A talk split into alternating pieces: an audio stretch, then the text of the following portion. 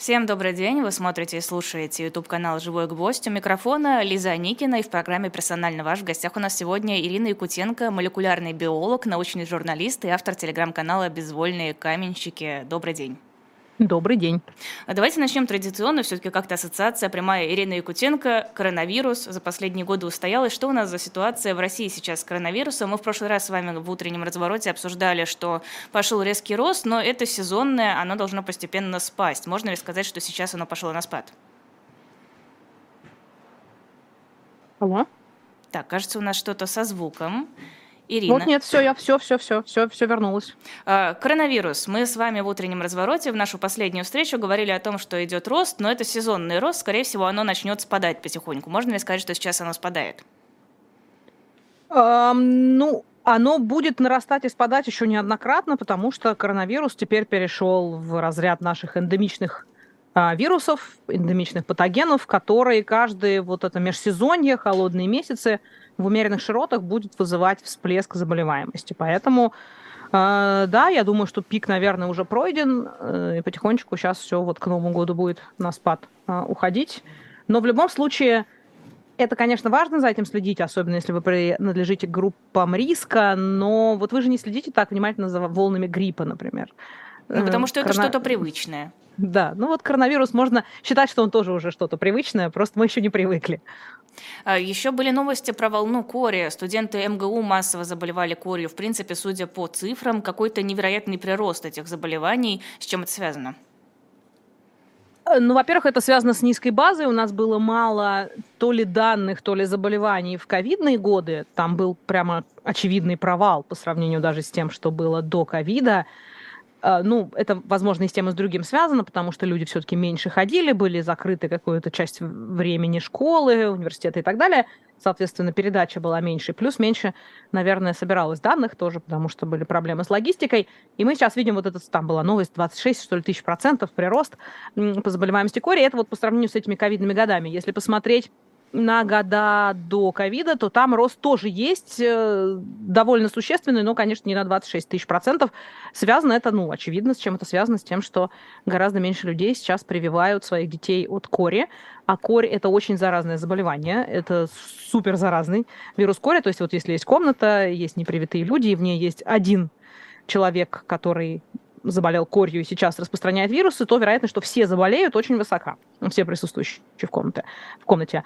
Э, поэтому для, для таких заразных вирусов нужен очень высокий порог коллективного иммунитета для того, чтобы цепочки заражений не распространялись по популяции. То есть что такое коллективный иммунитет? Это когда вот один есть зараженный, но он в общем, редко кого может заразить, потому что на кого вирус не перепрыгнет, у всех уже иммунитет, потому что они привиты.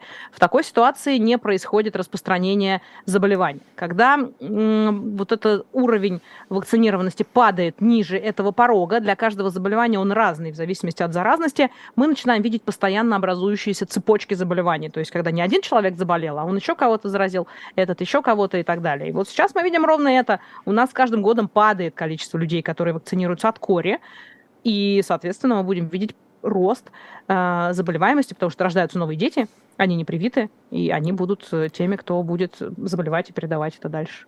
Э, Ирина, вы ведь наверняка видели всякие скрины из переписок домовых чадов, там детских садиков. Э, у кого там болеют корью? У меня просто ребенок вот еще не болевший, хочется с кем-нибудь пообщаться, на детской площадке пересечься, чтобы наконец-то переболеть. Вот такая тактика к чему приводит?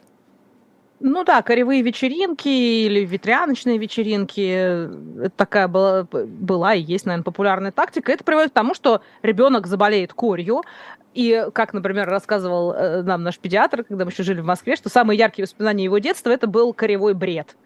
То есть э, это тяжелое заболевание, которое сопровождается очень высокой температурой, галлюцинациями часто, вот какими-то проблемами. И плюс, э, ну, то есть плохое состояние, очень человек плохо себя чувствует, этот человек ребенок, а помочь мы ему не можем, потому что это вирус, против которого нет лекарств. У нас нет лекарств от кори. Мы можем только симптоматически э, облегчать состояние э, пациента. Это в тяжелых случаях больница.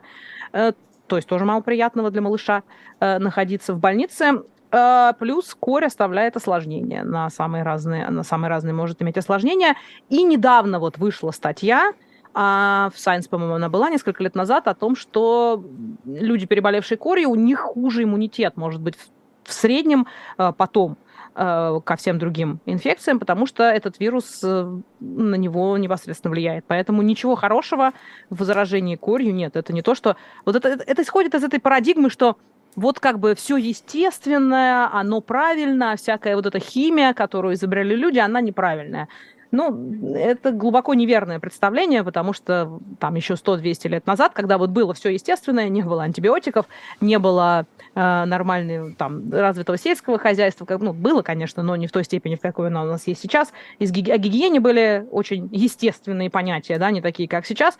Ну, у нас была детская смертность больше 50%, э, и средняя продолжительность жизни, ну, отчасти за счет этого, не превышала 30-35 лет. То есть это естественно, вот таким людям можно сказать, это естественно, когда половина ваших детей умирает в возрасте до 5 лет от заболеваний, которые мы сегодня предотвращаем нашими ужасными химическими прививками. Поэтому можно, конечно, ходить на кривые вечеринки, не прививать своих детей ни от чего, но тогда не удивляйтесь тому результату, который вы получите через какое-то время. Но иммунитет-то хотя бы появляется после таких э, кривых вечеринок? И против кори, да, но в целом он будет хуже, как я уже сказала. Были данные о том, что в целом э, переболеть корью в плане э, уязвимости к разным другим патогенам в более взрослом возрасте гораздо хуже, чем привиться, потому что прививка не влияет на иммунитет, ну, кроме того, что она дает вам защиту от кори, а вот заражение вирусом кори, э, оно влияет. Ну и плюс, я повторюсь, не все дети переживают корь, а те, которые переживают, у многих осложнения, и сам этот процесс – мягко говоря, не очень приятный. То есть зачем доставлять ребенку ненужные страдания? Чтобы не чипировали. Ребенок... Чтобы не чипировали. Ну вот, да, это, я говорю, возвращаемся на 200, 300, 500 лет назад, а, когда это было нормой, и половина детей умирала. Это от хорошей жизни все на самом деле. Это все от того, что мы не видим детей, например, полиомиелит истреблен, более или менее, мы не видим детей с его последствиями на улице. Когда дети, вот, ну, знаете, на костылях, да, которые всю жизнь не могли после этого нормально ходить, ходили по улицам, у гораздо меньшего количества людей возникали сомнения в необходимости прививки. А, про страхи мы еще чуть позже поговорим. Мне бы хотелось еще про острые респираторные заболевания в Китае поговорить, что вообще известно, потому что как только приходят новости о том, что в Китае новая волна каких-то заболеваний, сразу мысль, ага, где-то мы это уже видели, нам немножко страшно. Да, сразу мысль оно, опять оно. Э, но нет, это похоже не оно, но это другая вещь, которая отражение гораздо более серьезной, на самом деле, проблемы, как мы теперь понимаем, чем коронавирус в долгосрочной перспективе. У них там начался прирост детей с этими респираторными э, заболеваниями, которые попадают в больницу еще в мае, но тогда никто на это внимание не обращал, потому что, ну, это была в основном какая-то местная китайская пресса, да, мало кто, да, за ней следит за пределами Китая, плюс у мира хватало тогда зачем наблюдать, и никто особо на это внимание не обратил. Но в октябре мы, увидим, мы увидели, что это не остановилось, а пошло только вверх. То есть детей, которые с респираторными инфекциями, с пневмониями попадают в больницы в Китае, становится все больше и больше. Настолько, что даже ВОЗ заинтересовалась, а что это у вас там происходит. И вот несколько, 23 что ли, ноября, несколько дней назад был опубликован отчет ВОЗ, в котором э, китайцы, они обратились к китайцам за комментарии, комментариями, и китайские товарищи говорят, типа, да, действительно, у нас вот как-то много заболевших, но вы не волнуйтесь, нет-нет, это не, но Это мы тоже где-то уже видели. Да, да, конечно конечно, именно так. Такой дежавю, да, уже даже два раза, да, в 2003 это был SARS, э, после таких историй в 2020 э, коронавирус, ну, SARS-CoV-2. Сейчас они говорят, нет-нет, это обычный сезонный подъем после ковидных ограничений, потому что в Китае была zero COVID политика, когда пришел омикрон, и там люди реально сидели вот прям заперти, и, конечно, коллективный иммунитет ко всем этим респираторным вирусам, которых очень много, это аденовирусы, риновирусы какие-нибудь, парагрипп, э, и еще куча-куча всего, вот то, что у нас вызывает простуды, потому что простуда это не падение иммунитета, это не продуло, и ничего вот, э, э, из вот этого это вирусы. Нас заражают, и мы имеем вот эти все замечательные симптомы, да, текущий нос, боль в горле, кашель и так далее. Все вроде бы логично, но есть одно но.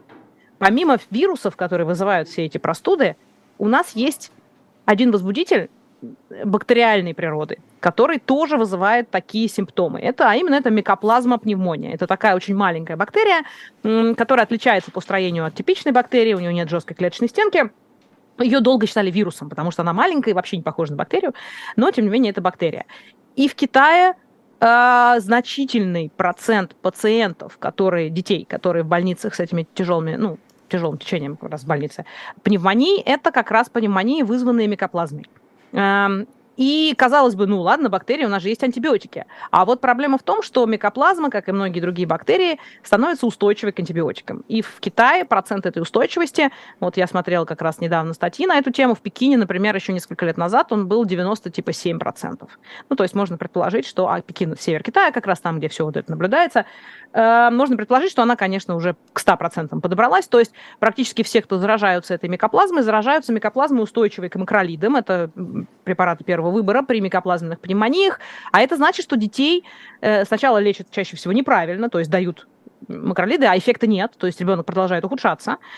А если он уже попал в больницу, значит, ему уже плохо. И дальше надо давать другие препараты, э, которые дают более тяжелые побочные эффекты и, что хуже, которые мы как бы, в общем-то, бережем, потому что они нужны нам для борьбы с более серьезными инфекциями, а когда мы начинаем их массово давать, мы, конечно, приводим к росту устойчивости. И вот эта проблема, которая сейчас в Китае, то есть она связана, скорее всего, с тем, что там все позаражались нафиг этой микоплазмой устойчивой к антибиотикам. Это несколько, раз в несколько лет бывают вспышки микоплазменных пневмоний.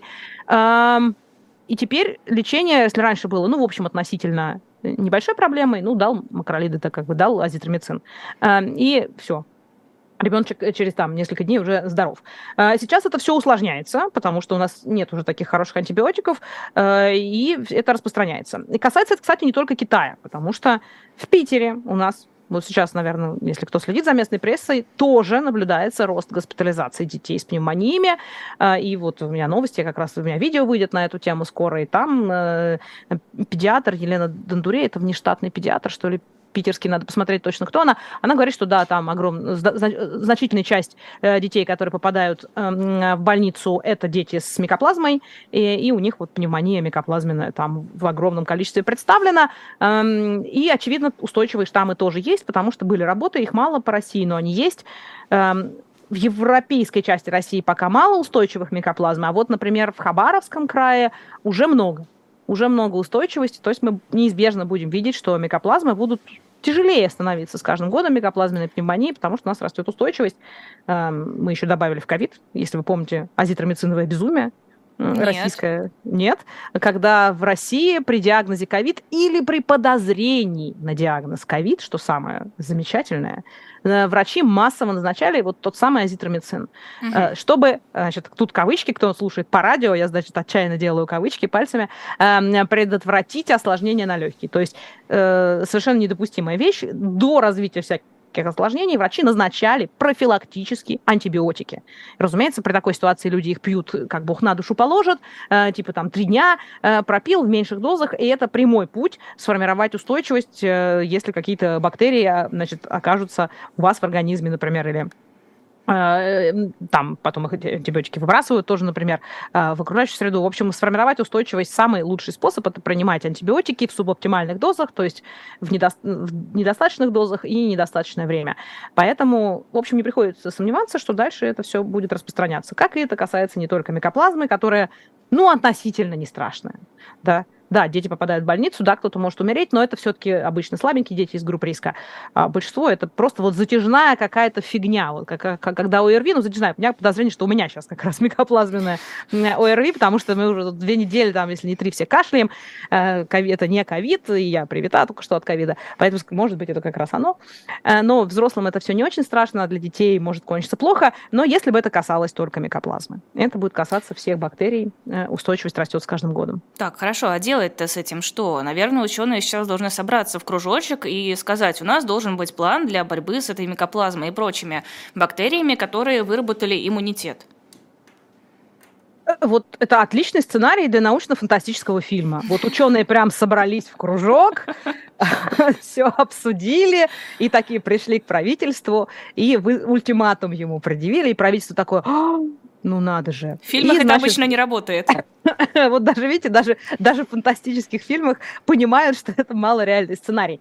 А, теоретически мы знаем, что делать со всем этим, да, а, все это давным-давно известно, но на практике, к сожалению, точно так же, как с климатом мы сейчас наблюдаем и с другими проблемами, скорее всего, ничего из этого не будет реализовано, точнее, будет частично реализовано, а этого недостаточно, потому что как избавиться от этой устойчивости? Ну, например, взять посмотреть, какие бактерии у нас там самые неприятные, имеют устойчивость к каким антибиотикам, и прекратить использование этих антибиотиков лет так на 10-15, то есть на несколько лет для того, чтобы убрать селективное давление на этих бактерий. Потому что сейчас они почему получают преимущество? Потому что выживают преимущественно те бактерии, которые устойчивы к тем препаратам, которыми мы пытаемся лечить пациентов.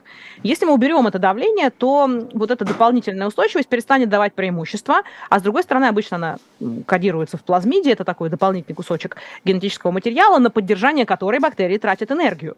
Соответственно, избавиться от нее – будет являться, наоборот, преимуществом в этой ситуации. То есть мы убираем вот этот лишний ненужный кусок э, генетического кода, который надо копировать, на это тратить э, энергию, и получаем таким образом преимущество. То есть стратегия известна. Проблема в том, что это надо сделать синхронно да, как бы по всей планете. Ну, вы понимаете, насколько высока вероятность того, что люди что-то сделают на планете синхронно. Мы вот наблюдаем это последние, да, два года э, с войной в Украине, с другими вещами, даже вот с, с Израилем, все, что происходит, никакой синхронности что-то не, не видно.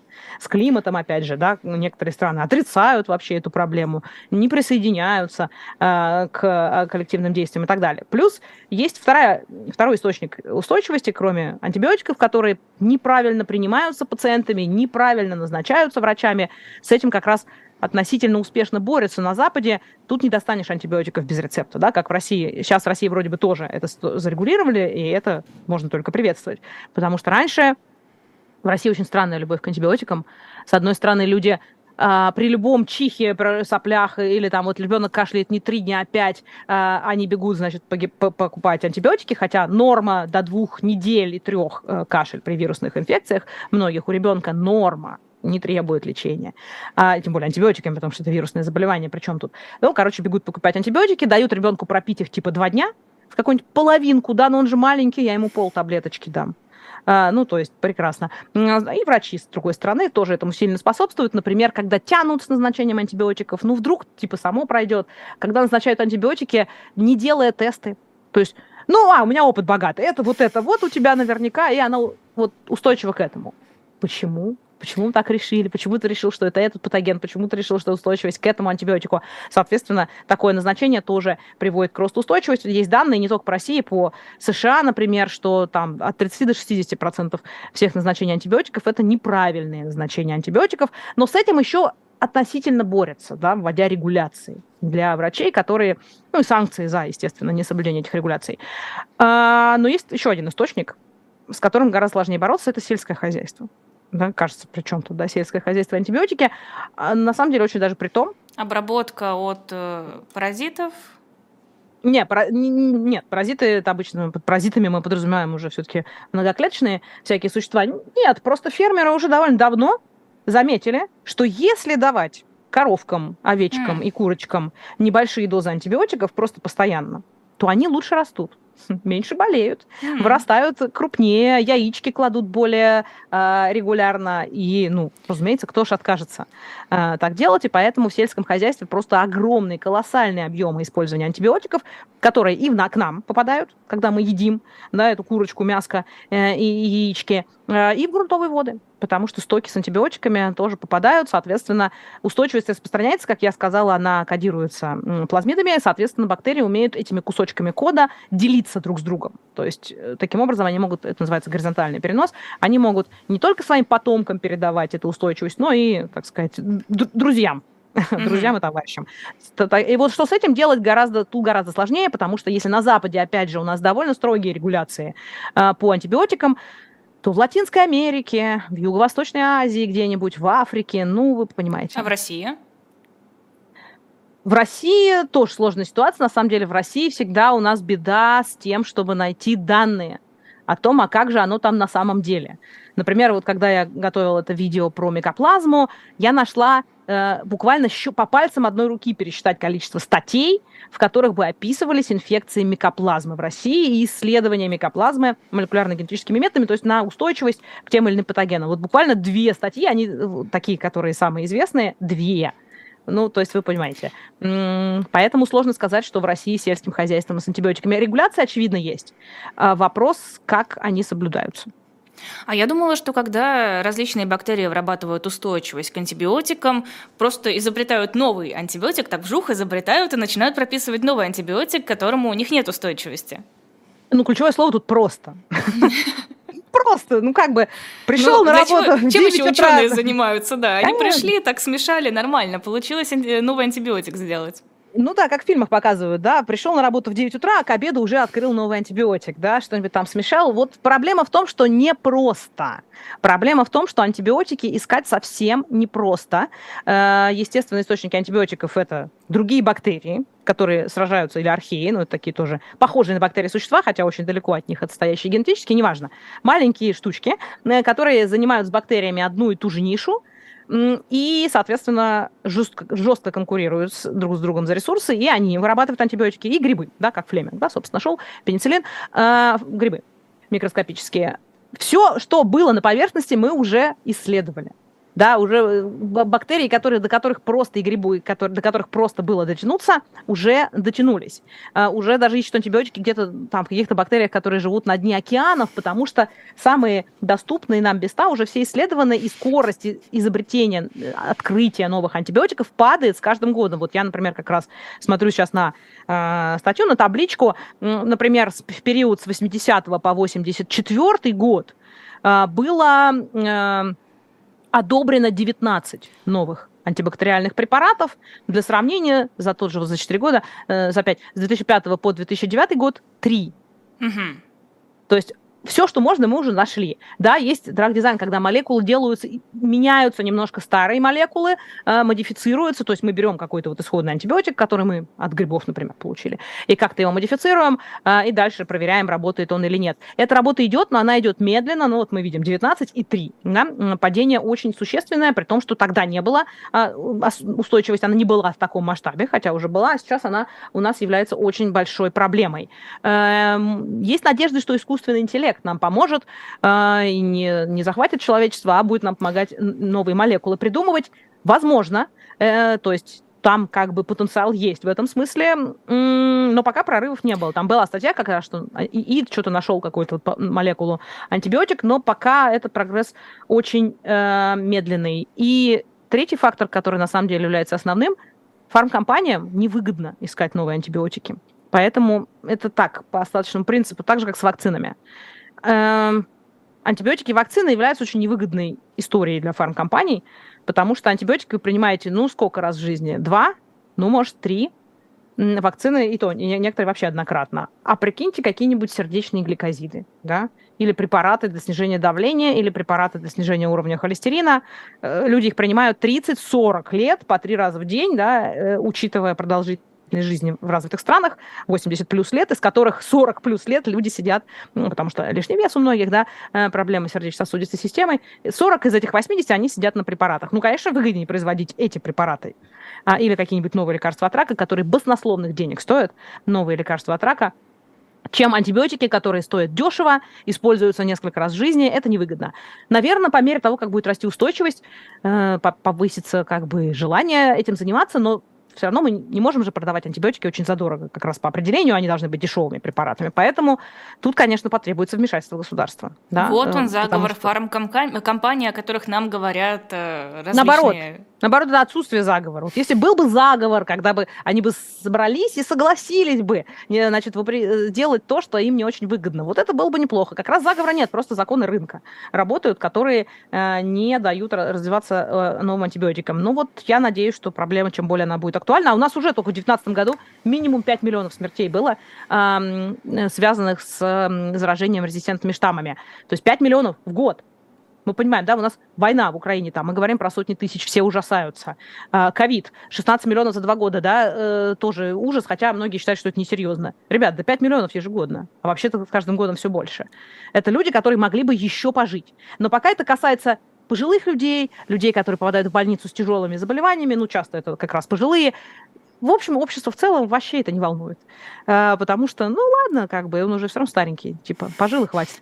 Вот когда, к сожалению, пока жареный петух не клюнет, пока не начнут, вот люди, не, не пойдет человек зуб удалять стоматологию, э, там же, а потом удалил зуб, например, если восьмерку удаляют вам, да, там иногда режут как бы пол десны вырезают, да, восьмерки, они такие, а, естественно, потом вам назначают антибиотики.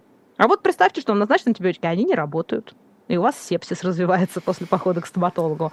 Вот это такая новая реальность у нас. Вот когда она наступит, тогда, наверное, энтузиазм э, в разработке новых антибиотиков э, увеличится. А, пишут сейчас, что согласно данным исследования проекта «Если быть точным», в 19 регионах России зафиксировано повышение эпидемической нормы заболеваемости ВИЧ. А, во-первых, что такое эпидемическая норма заболеваемости ВИЧ, а во-вторых, насколько существенно это повышение? Э, ну, у нас есть некоторые данные, да, средневзвешенные за какой-то период, сколько там людей у нас э, заболевает. И нам нужно откуда-то отталкиваться. Если мы видим сильные цифры превышения, то э, мы можем говорить о том, что у нас превышено, э, превышено это значение. Э, откуда берется? Э, насколько я помню, в России Тут вот надо посмотреть статистику за последние годы. Насколько я помню, в России был очень высокий процент э, заражений ВИЧ э, через гетеросексуальные контакты. Угу. То есть это, конечно, о многом говорит. Потому что в развитых странах в основном это наркотики. Э, да, когда люди используют иглу одноразовую, и гомосексуальные контакты, которые часто более опасны, не потому что гомосексуализм это как-то ужасно. Гом... Да, гомосексуализм, кстати, можно говорить? Mm. Ну да, наверное. Гомосексуальность, а, по-моему. Да, гомосексуальность, вот, да, да, да, да, прошу прощения. А, гомосексуальность это так страшно опасно, просто часто люди, которые особенно а, в определенных культурах, да, есть там культура, да, когда мы идем в бар, и там дальше, значит, всякое происходит. Э, оргии. А гомосексуальные контакты более опасны, потому что повреждение, при повреждении а, слизистых э, в анальном отверстии раздражение легче э, происходит, потому что кровь быстро, сразу попадает возбудитель прямо в кровь. А вот у нас, насколько я помню, в России, можно сейчас даже посмотреть статистику, это были гетеросексуальные контакты, соответственно, без защиты, а, которые приводят к росту заболеваемости ВИЧ. Ну и внутривенные наркотики тоже никуда не девались. Поэтому, очевидно, для того, чтобы снизить заболеваемость ВИЧ, которая в России высока, очень высока, по сравнению особенно с соседними странами, на Запад уходишь. Э, ну вот Украине, в Украине тоже эта проблема есть, а вот дальше в Европу э, мы видим, конечно, значительную разницу. И это о многом говорит, вместо того, чтобы пропагандировать сексуальные знания, сексуальное образование, да, которое у нас, о, боже мой, его боятся как огня, как будто это чума какая-то. Если в школах детям будут рассказывать про то, как оно там, когда сексом занимаются. Эм, это, значит, по страшным запретам, традиционные ценности. Это приводит к тому, что как бы рассказывает по традиционные ценности, не рассказывая. В определенный момент подростков начинают э, синтезироваться в организме бурно-половые гормоны, у них просыпается интерес к противоположному полу, они э, узнают, что это такое, понимают, что это очень здорово, классно и приятно, и, э, естественно, занимаются сексом, это нормально и естественно. А если они не знают, как передаются заболевания, передающиеся половым путем, как от них защищаться, да, что разные дедовские методы предохранения, вроде там прерванного полового акта или, я не знаю, еще чего. Можно еще лимон куда-нибудь засунуть. лимон, да, засунуть. Ни, ни, ни в коем случае так не делайте, пожалуйста, потому что можно еще повредить тебе там все. А, в общем, вот эти все дедовские методы неожиданно не работают, а, и люди заражаются замечательно а, ВИЧ и гепатитом С и всякими другими там гонококами и прочим. Кстати, гонококи у нас постепенно тоже становятся устойчивыми. Хорошая новость еще одна. А, раньше гонокок, ну, как бы была такая стыдная проблема, но решаемая. А вот все больше устойчивых. У нас растет, растет количество штаммов, которые устойчивы к антибиотикам. Поэтому классно. Еще и хроническая гонорея а, ко всем нашим прочим радостям жизни добавится. Поэтому чего тут говорить? Это проблема, отражение вот этой общей политики отсутствия сексуального образования. Потому что вместо того, чтобы пропагандировать защиту, использование, понимание механизмов заражения и защиты себя, а, пропагандируется вот эта верность, да, ну, как бы верность, она, понимаете, как бы такой очень э, хороший конструкт, но она должна быть с двух сторон. А если она только с одной стороны, что часто бывает, ну, сами понимаете. Это Ирина Якутенко с хорошими новостями на YouTube-канале «Живой гвоздь». Сейчас небольшой перерыв на рекламу. У нас на shop.diletant.media есть специальный пакет книг для поклонников Эдварда Радзинского. Он популяризатор истории, известен своей уникальной манерой рассказа. И у нас вышли э, две книги. Первая о Григории Распутине. Ну, вернее, как у нас вышли. У нас теперь на shop.diletant.media есть эти две книги. Первая о Григории Распутине и его близости к императорской семье, которая ускорила отчасти падение династии династии. Вторая книга об Осифе Сталине. Ну и, в общем-то, здесь понятно, об Осифе Сталине, точка. Можно их в комплекте купить, они вместе выходят э, дешевле, чем могли бы стоить по отдельности. Ну и, конечно, если захотите, мы поставим там свои автографы. Мы обожаем ставить автографы на чужих книгах. Э, ну, если попросите, можем написать какие-нибудь теплые, приятные слова. Другие книги тоже посмотрите, они в большинстве своем очень классные, интересные. Там же наши журналы, наши комиксы. Скоро выйдет, кстати, новый комикс э, «Спасти княжну Тараканову». Там же наш мерч. В общем, все для вас, чтобы у вас была возможность э, не только нас поддержать, но и получить от этого какое-то удовольствие. Продолжаем эфир. Ирина Якутенко, персонально ваша на живом гвозде. Э, мы говорили про секс-просвещение. Самое время перейти к ЛГБТ, который теперь является международной экстремистской организацией, запрещенной в России и далее по списку. Э, почему ЛГБТ в России такой серьезный, такой страшный враг? Ну, начнем с того, что это происходит не только в России. Начнем с того, что любые тоталитарные государства на том или ином этапе своего развития начинают переходить к регуляции интимной жизни. И э, довольно скоро переходят к регулированию гомосексуальности, потому что это очевидная часть э, сексуальной жизни человека, потому что не все люди э, гетеросексуальные. Часть людей гомосексуальные, соответственно, э, у них э, сексуальные контакты с людьми своего пола. Вот любая, любая тоталитарная э, диктатура, которая может начинаться с самыми разными прогрессивными лозунгами, э, приходит рано или поздно к тому, что начинает регулировать интимную жизнь. Э, поэтому гомосексуальность это как бы подраздел общей регуляции интимной жизни. Мы это видим запрет абортов из той же серии, да. Эм, и вся вот эта пропаганда верности, да, это же тоже как бы люди влезают в интимную жизнь, да. Э, кто верный, а кто вот кто вот моногамный, а кто полигамный, да, то есть э, почему мы, люди регулируют, регулируют э, сексуальное поведение, государство пытается регулировать сексуальное поведение людей. У этого есть сразу несколько причин. И э, первая причина заключается в том, что интимная жизнь для нас очень важна. Это очень важная часть нашей идентичности любого человека. Даже асексуалы, да, люди, которые не испытывают интерес к сексуальной жизни, они себя позиционируют как асексуалы. То есть они свою идентичность определяют, в числе прочего, э, через отношение э, к интимному. И, соответственно, это очень важная для э, людей часть.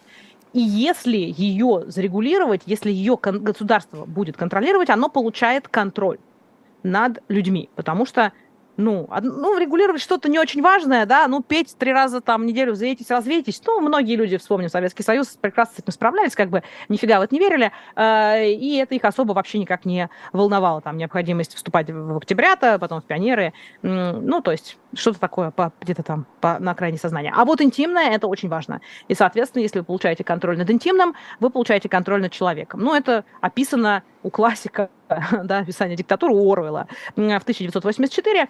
Если вы помните, то там как раз э, именно воздействие на любовницу главного героя его и ломает окончательно, да, на то, что было ему близко э, на женщину, на эту. После этого он ломается окончательно и начинает любить большого брата.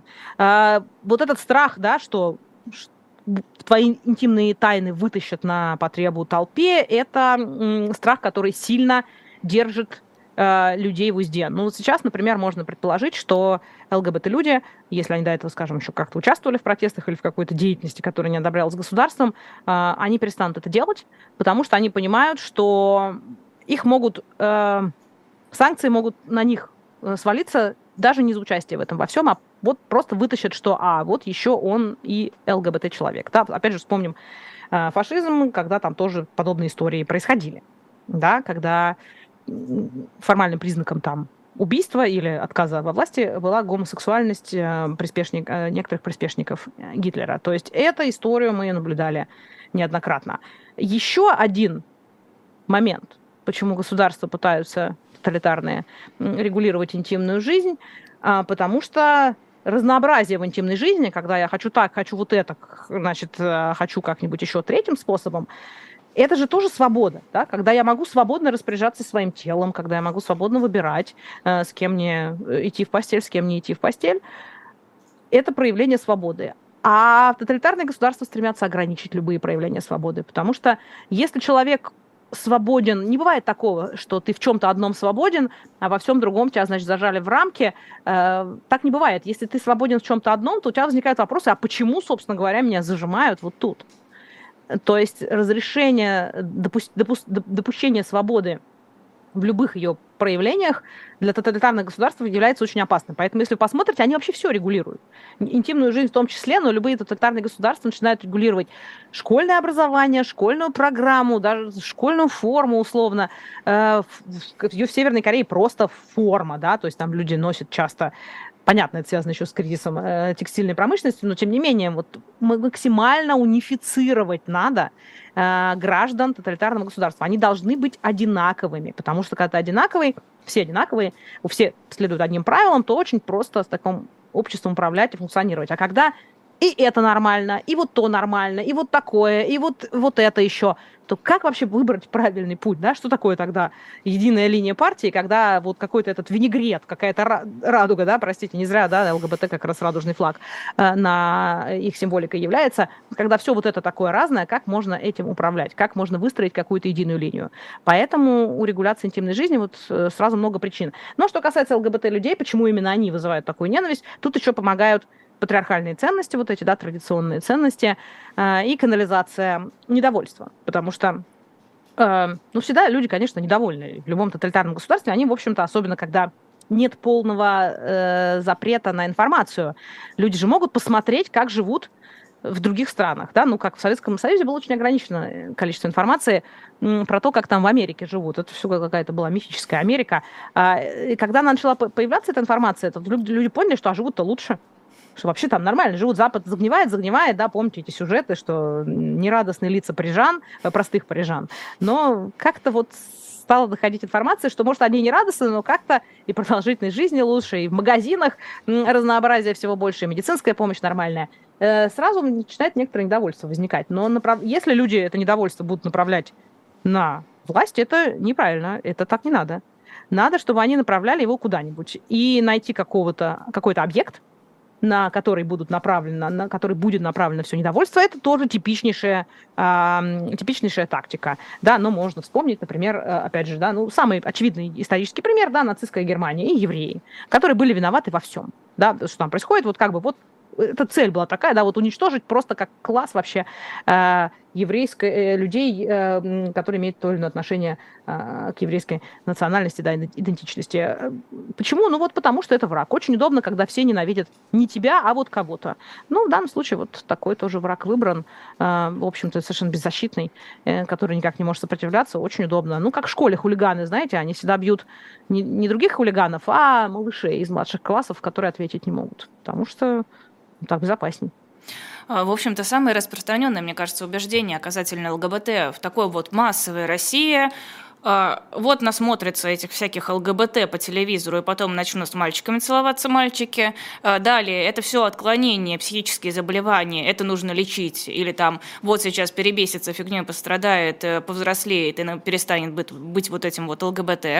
А, ну и третье, которое я сейчас забыла, оно у меня крутилось в голове, но тем не менее, вот эти вот убеждения, что ЛГБТ это чуть ли не заразное, ЛГБТ нужно лечить, это ненормально, это зло. Оно ведь тоже способствует. Откуда оно берется?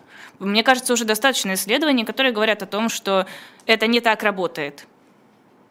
Исследований, безусловно, достаточно, но кто же эти исследования читает? Мы же говорили выше про отсутствие сексуального просвещения.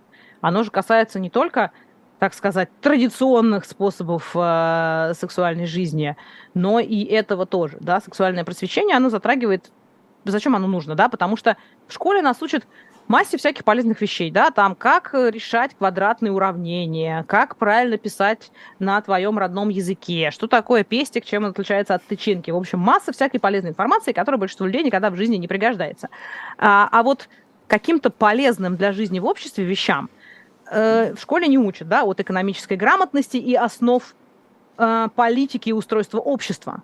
Я говорю про российскую школу, на Западе, кстати, это все есть. Эм, чтобы люди понимали, что такое их права, почему важно их защищать, э, что такое демократия, почему она важна, какие преимущества.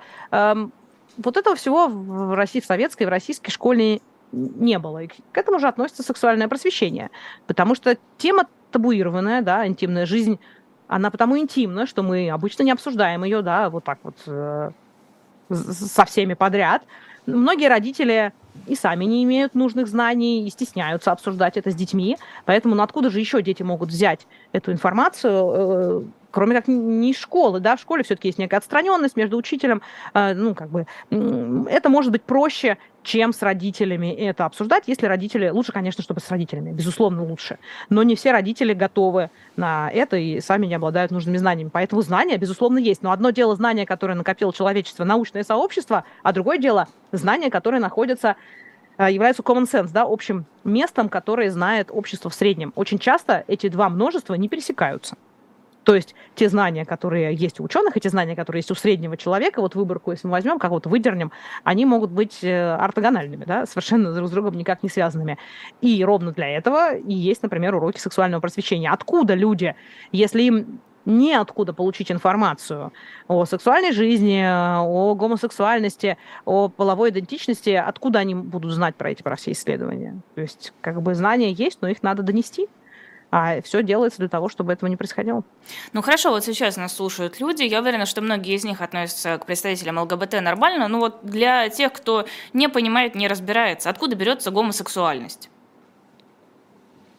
Гомосексуальность является такой же чертой живых существ, млекопитающих, да, возьмем шире, а, как и гетеросексуальность. Мы наблюдаем гомосексуальность а, не только у людей, а и у разных других млекопитающих, и у птиц. То есть мы видим, что это часть нормы, да, часть нормы, что некоторые особи испытывают половое влечение к особям своего пола. Есть разные гипотезы, да, откуда это происходит. Но эта тема, она очень чувствительная для многих и во многих странах, поэтому, кроме того, это довольно сложно вот так вот исследовать, ну, как бы под микроскопом, да, потому что мы вот видим, что это есть, и дальше мы можем начинать придумывать э, объяснение, почему это есть. Потому что кажется, что, ну, какого-то явного, да, э, смысла эволюционного э, в гомосексуальности нет, да, потому что гомосексу... э, в животном мире гомосексуальные особи не могут иметь детей, да, это, как мы видим, у людей это не так да, у людей гомосексуальные пары могут иметь детей, могут иметь своих детей, в конце концов могут усыновлять детей, но это уже не продвижение твоих генов в череде поколений, поэтому не является э, предметом отбора э, эволюционного интереса, точнее. В животном мире своих детей э, гомосексуальные животные часто иметь не могут, но есть несколько гипотез, откуда все это э, возникло. Тут просто такое, понимаете, сложное место. Эти гипотезы есть, я могу там какие-то из них озвучить, но тут сразу большой риск свалиться в такое биологизаторство, и которое может быть использовано как-то неправильно, особенно учитывая ситуацию в России.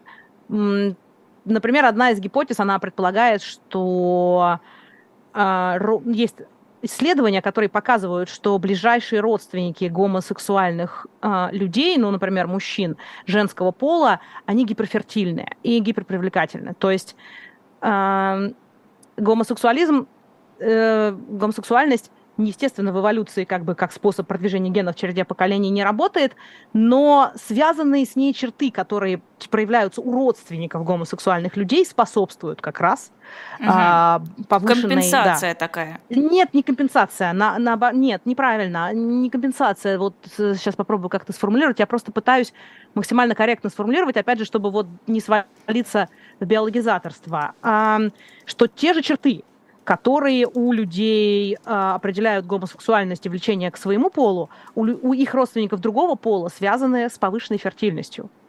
То есть это не то, что компенсация, просто если вы э, очень привлекательная, женоподобная, не женоподобная, а женственная женщина, и фертильная у вас много детей, то э, ваш, ваши братья – которые с вами разделяют половину ваших генов, они могут, ну, естественно, они тоже будут э, с высокой вероятностью иметь вот эти черты, да? Угу. Но в случае женщин они способствуют размножению, а в случае мужчин нет, понятно, потому что они как раз могут способствовать гомосексуальности. Я говорю, это спорная теория, потому что люди гомосексуальные могут сказать, что чего это, это как бы часть моей идентичности. Э, это, возможно, только одна из сторон, как это все развивалось у животных.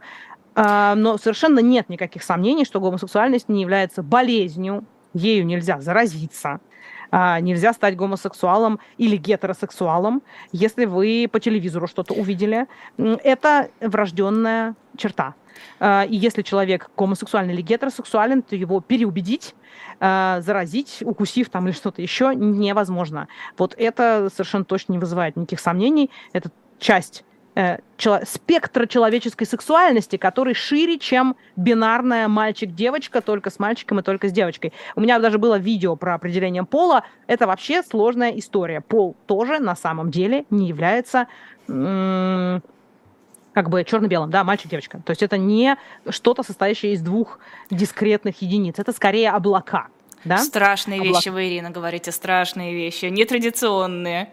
Биология страшная наука, страшная. А, вот я как раз хотела про социальный фактор поговорить. Многие ведь грешат. Вот в наше время, когда не знали, вот этого не показывали, не было, или было там очень мало. Вот сейчас они насмотрятся и начинают считать себя, э, там, не знаю, э, ветросексуалами, э, какими-нибудь вот еще непонятными гендерами, какими-нибудь э, непонятными ориентациями. Вот они просто про это начитались и насмотрелись, и поэтому пытаются свою особенность или там свои психологические проблемы проблемы выразить через это? Ну, во-первых, еще раз, э, ориентация, э, та или другая, не является психологической проблемой. Эти люди, да, не больные, но это так, чтобы понимать. А, значит, э, конечно, да, люди, которые жили в советском обществе, где эта тема была табуирована, то есть, ну, наверное, наивно полагать, что в советском обществе не было гомосексуалов. Конечно, были. Но эти люди жили в страхе, что если кто-то, не дай бог, узнает про их особенность, вообще-то за это была уголовная статья. А, поэтому люди, естественно, скрывали а, эту свою а, особенность и, конечно, можно предположить, что их психологическое состояние было далеко от комфорта и вообще от какой-то нормы, потому что э, когда ты понимаешь, что часть тебя, которую ты никак не можешь изменить, ты ее нигде не заказывал, не убирал, ты таким родился. Вот я родилась с зелеными глазами, родилась, и как бы, и что теперь мне поделать? У меня не встанут глаза другого цвета. Ты вынужден, ты как бы являешься каким-то плохим, не таким, и вообще можешь сесть в тюрьму не за то, что ты кого-то убил или что-то украл, а просто за то, что ты такой, каким ты родился. Поэтому, безусловно, жизнь таких людей была очень тяжелой, и э, психологические травмы там были такого размера, что не факт, что вообще когда-то можно их излечить. И вопрос таким людям, которые так предполагают, ну, ну представьте, что ваш сын или ваша дочь окажутся э, гомосексуальные. Хотите ли вы для своих детей такого? Вот потому что люди как-то проще всегда думать об абстрактных концепциях, когда ты их применяешь на себя. Э, думаешь о том, что это произойдет с тобой или с твоими близкими. Нет никакой, никакого способа от этого защититься, нет способа, если вы никогда слово, слово «гей» не будете произносить в вашей семье, это не значит, что кто-то из ваших детей или родственников не окажется гомосексуалом. Исследования совершенно однозначные, это врожденная особенность, и заразиться и научиться ею нельзя. То, что молодые люди сейчас в молодом возрасте пробуют разное, ну, поверьте, э, попробовать может все что угодно, но потом э, остановится на том, что ему ближе, что соответствует его натуре, личности и что доставляет ему удовольствие. И, как я уже сказала, человеческая сексуальность гораздо шире традиционных представлений, что да, в ночной рубашке под одеялом э, в темноте и только мальчик с девочкой. Э, и если человек предпочитает не только это, но и разные другие варианты, то до тех пор, пока это да, у нас не является, э, не, не приносит вреда другому человеку или другим людям, да, не обязательно же у нас э, только два человека в этом участвуют. Есть люди, которые предпочитают какие-то другие формы взаимодействия до тех пор, пока это все не, не, не является членовредительством и не наносит э, разных травм другим людям, это все является нормой, и в детстве все мы в юности всякое разное пробуем, а потом на чем-то останавливаемся. А, вот еще про ограничение на аборты уже косвенно затронули эту тему, про то, что диктатура пытается ограничить вообще буквально все, включая а, право распоряжаться своим телом, но вот как научный факт ограничения на аборты. Да, все ученые говорят о том, что это не повышает рождаемость, но к чему это может привести, наверное, с точки зрения личной психологической? Ну, исследование и опыт э, говорит, что это повышает количество подпольных абортов э, и смертей женщин во время этих подпольных абортов. Потому что люди не перестают заниматься сексом от того, что введен запрет на, аборт, на, на аборты. Э, и, как мы говорили выше, при отсутствии сексуального просвещения. Мы, как пока был перерыв, я посмотрела, да, все верно, в России растет количество э, ВИЧ, переда- которые передаются при гетеросексуальных контактах. Это говорит о том, что эти люди занимались сексом без предохранения. Соответственно, таким образом можно не только заразиться ВИЧ, но и забеременеть. То есть мы видим, но что... есть целом... же гормональная контрацепция. Ну. Есть гормональная контрацепция, но э, применяют ее тоже не все, как вы понимаете, потому что, чтобы ее применять, надо иметь некий базовый уровень э, сексуального образования. Это первое. Во-вторых, гормональная контрацепция – это не витаминки. Это тоже надо понимать, что это способ контрацепции, который, во-первых, подходит не всем, хотя многим подходит, во-вторых, э, эти таблетки бывают разными, и э, у них есть свои риски, сопряженные с приемом этих таблеток. И да, это нормальный выбор для многих женщин, э, но, во-первых, как я говорю, когда девочки покупают те же таблетки, что врач прописал подружке, да, а не, не таблетки, которые выписал врач, это может все привести ко всяким другим э, сложностям со здоровьем. Кроме того, опять же, таблетки это не стопроцентная гарантия. Да, можно забыть пропустить, э, что-то там может не сработать, мало ли что. А, и все равно случайные беременности возможны. Но опять же, да, таблетки это хороший выбор. Мы знаем, что во многих странах изобретение таблеток стала просто революцией, которая резко снизила количество детей в семье, вовлеченных женщин в, раб- э, в рынок труда, э, в экономику и так далее. Безусловно, никто не отрицает то, что это было великое изобретение. Но это не единственный возможный способ, и вы должны знать обо всех этих способах для того, чтобы грамотно планировать вашу личную жизнь, свою жизнь, а не смотреть, как оно там вообще и где-то. И, опять же, наивно предполагать, что все это делают. Опять же, есть статистика, какое-то колоссальное количество браков в России, в том числе, заключается по причине, простите за грубость залета, да. А, то есть не потому, что великая любовь случилась, да, и традиционные ценности, и Бог соединил на небесах этих двух людей, а потому что они занимались сексом, и забеременела девочка, потому что они, например, только что закончили школу, или э, вот совсем еще молоденькие, и они стесняются купить эти презервативы, а нет, не, девочки нет денег на контрацепцию, вот банальные причины, у нас же подростковые беременности, да, очень часто происходит, потому что вообще-то таблетки стоят денег. Э, и откуда? Она у мамы будет пойдет просить э, дев, девочка денег или еще лучше у папы? Но представьте, в рабочих семьях, где такое отношение ну, к сексу очень патриархальное традиционно, я даже не могу себе представить, как девочка придет у папы просить деньги на, на контрацепцию. То есть сразу будет вопрос, ты что, спишь с мужиками? Ну, то есть можно представить, да, что это будет. Поэтому, конечно, это все скрывается, это все не используется, и девочки беременеют, и после этого а, возникает необходимость что-то с этим делать, потому что идея, что надо обязательно рожать, ну, вы понимаете, если девочке 16, а, а у нее еще нет толком образования, она, скажем, из пьюси, у нее пьющие родители, что будет с этим ребенком, да, какой он, насколько он будет нужен, и э, понятно, что девочка будет пытаться избавиться от плода э, всеми способами, в том числе и теми, которые вредят как ей, э, так и ребенку. Кроме того, эти дети, соответственно, дети, которые вырастают, да, брошенные никому не нужны, будут приводить к росту и, по-моему, я даже видела такие данные к росту а, преступ, преступности подростковой в том числе, потому что это дети, очевидно, это будет неблагополучная семья в большом проценте случаев. Иногда все нормально, а, а иногда это гораздо чаще. Это нелюбимые, нежданные дети, соответственно, можно предположить, каково будет их воспитание. Кроме того, женщина, которая слишком рано э, до того, как она созрела и захотела этого сознательно завела ребенка и э, выключилась, и, а потом второго и третьего, если мы же против да, всего этого, э, а с контрацепцией, как я говорила, не очень хорошо у нас, э, она выключается из рынка труда. То есть мы берем и половину э, населения выключаем из участия в экономике. Что тоже вопрос, да? Стоит ли просто увеличение количества людей в стране, стоит ли того, чтобы э, большая часть, значительная часть этих людей, ну, собственно, половина, да, женщины, гораздо меньше участвовали в экономике, и по-любому, когда она возвращается после этих декретов, конечно, вероятность, что она сделает головокружительную карьеру гораздо ниже, чем если сначала женщина займется карьерой, станет специалистом и уже сознательно решит. Так она, она же потом ребенка, не захочет хочет. рожать, не будет у нас вообще тогда населения, все мигрантами займут. Но ну, мы же слышали все эти объяснения о том, что женщинам не нужно получать образование, не нужно строить карьеру, нужно сначала рожать, а потом по остаточному принципу чем-то еще заниматься. А нужно зачем? Нужно, чтобы что? Демография. Чтобы вер... А что, а, что, а что нам дает демография, точно так же, как и что нам дает просто превращение, например, территорий? Зачем нужна голая демография? У нас есть страны, например, в Африке живет огромное количество народу, в Бангладеш живет невероятное количество народу. Там с демографией все хорошо. Э, хорошо ли там все с уровнем жизни? И нужна ли она, эта голая демократия? Э, демократия, господи. Это, вот это оговорочка по Фрейду. Голая демократия звучит хорошо.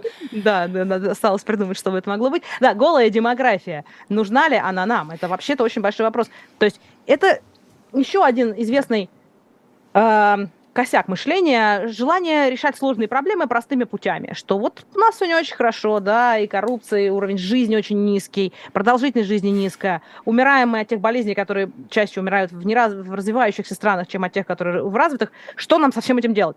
Менять систему от и до, вводить конкурентный выбор или что-то еще? Нет, давайте мы будем рожать побольше. Что это э, решит? Это даже на уровне семьи ничего не решает, да, вы же, наверное, знаете, что часто, когда мужчина и женщина не могут найти как-то общий язык, то они либо расходятся, либо ребенка заводят. Эм, это да, известная частая альтернатива, ложная, конечно же. А, ну вот можно понять, что даже в семье это не является решением проблемы. Что уж говорить на уровне государств, когда просто вот просто я рожаю, чтобы рожать, чтобы, чтобы зачем? Э, у нас огромное количество, мы не можем решить э, проблемы с имеющимся количеством людей. Кроме того, мы все стареем э, во всех странах. Россия все-таки ближе, конечно, по всем характеристикам к западным странам, э, где второй демографический переход давным-давно произошел, да, что мы мало рожаем. Это другая проблема. Нам надо будет увеличивать этот коэффициент рождаемости, но не, не до небес. А, потому что у нас есть проблема еще старения населения. Что мы живем все дольше и дольше. Соответственно, все больше людей э, в какой-то момент уже не могут работать, но они еще живы.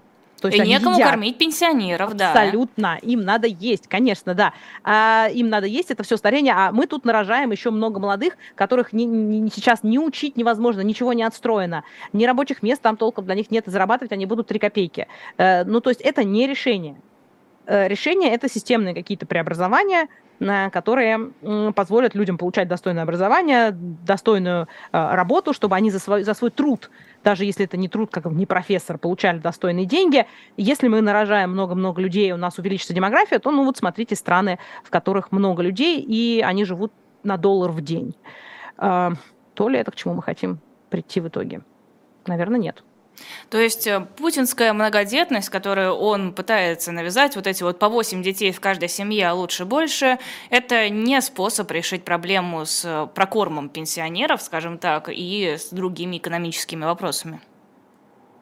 Разумеется, это не способ, потому что мы получаем больше людей, которым надо есть, которых надо учить, которым надо где-то э, работать. А при отсутствии всего этого, откуда, все, откуда бы все это взялось? Для того, чтобы повысился уровень жизни пенсионеров и всех остальных, нужно а, улучшать экономику, улучшать образование, а, становиться инновационной экономикой, а, развиваться. А просто нарожать еще больше детей не является решением проблемы ни на уровне индивидуальной семьи, ни на уровне государства. И, в общем, наверное, ни у кого нет сомнений. У нас нет государств, в которых бы прирост количества населения, вот просто за счет того, что женщины бесконечно рожают и не работают, приводил бы к повышению уровня жизни. Ирина, спасибо огромное. Это была Ирина Якутенко, молекулярный биолог, научный журналист, автор телеграм-канала «Безвольные каменщики». Кстати, подписывайтесь. И на нас тоже подписывайтесь, ставьте лайки, э, ставьте большой палец или что там еще ставят для того, чтобы... Э, да, колокольчик, колокольчик, чтобы вам приходили уведомления о наших трансляциях. Сразу после нашего эфира будет первая передача «Настоящий полковник». Александр Минкин будет здесь, в этой студии. Мы поговорим о литературе. Первая тема – это Борис Годунов. Да, я тоже остаюсь с вами на следующий час. Так что не пропускайте, не переключайтесь. Буквально через пять минут приходите и слушайте про литературу. Спасибо огромное и до новых встреч.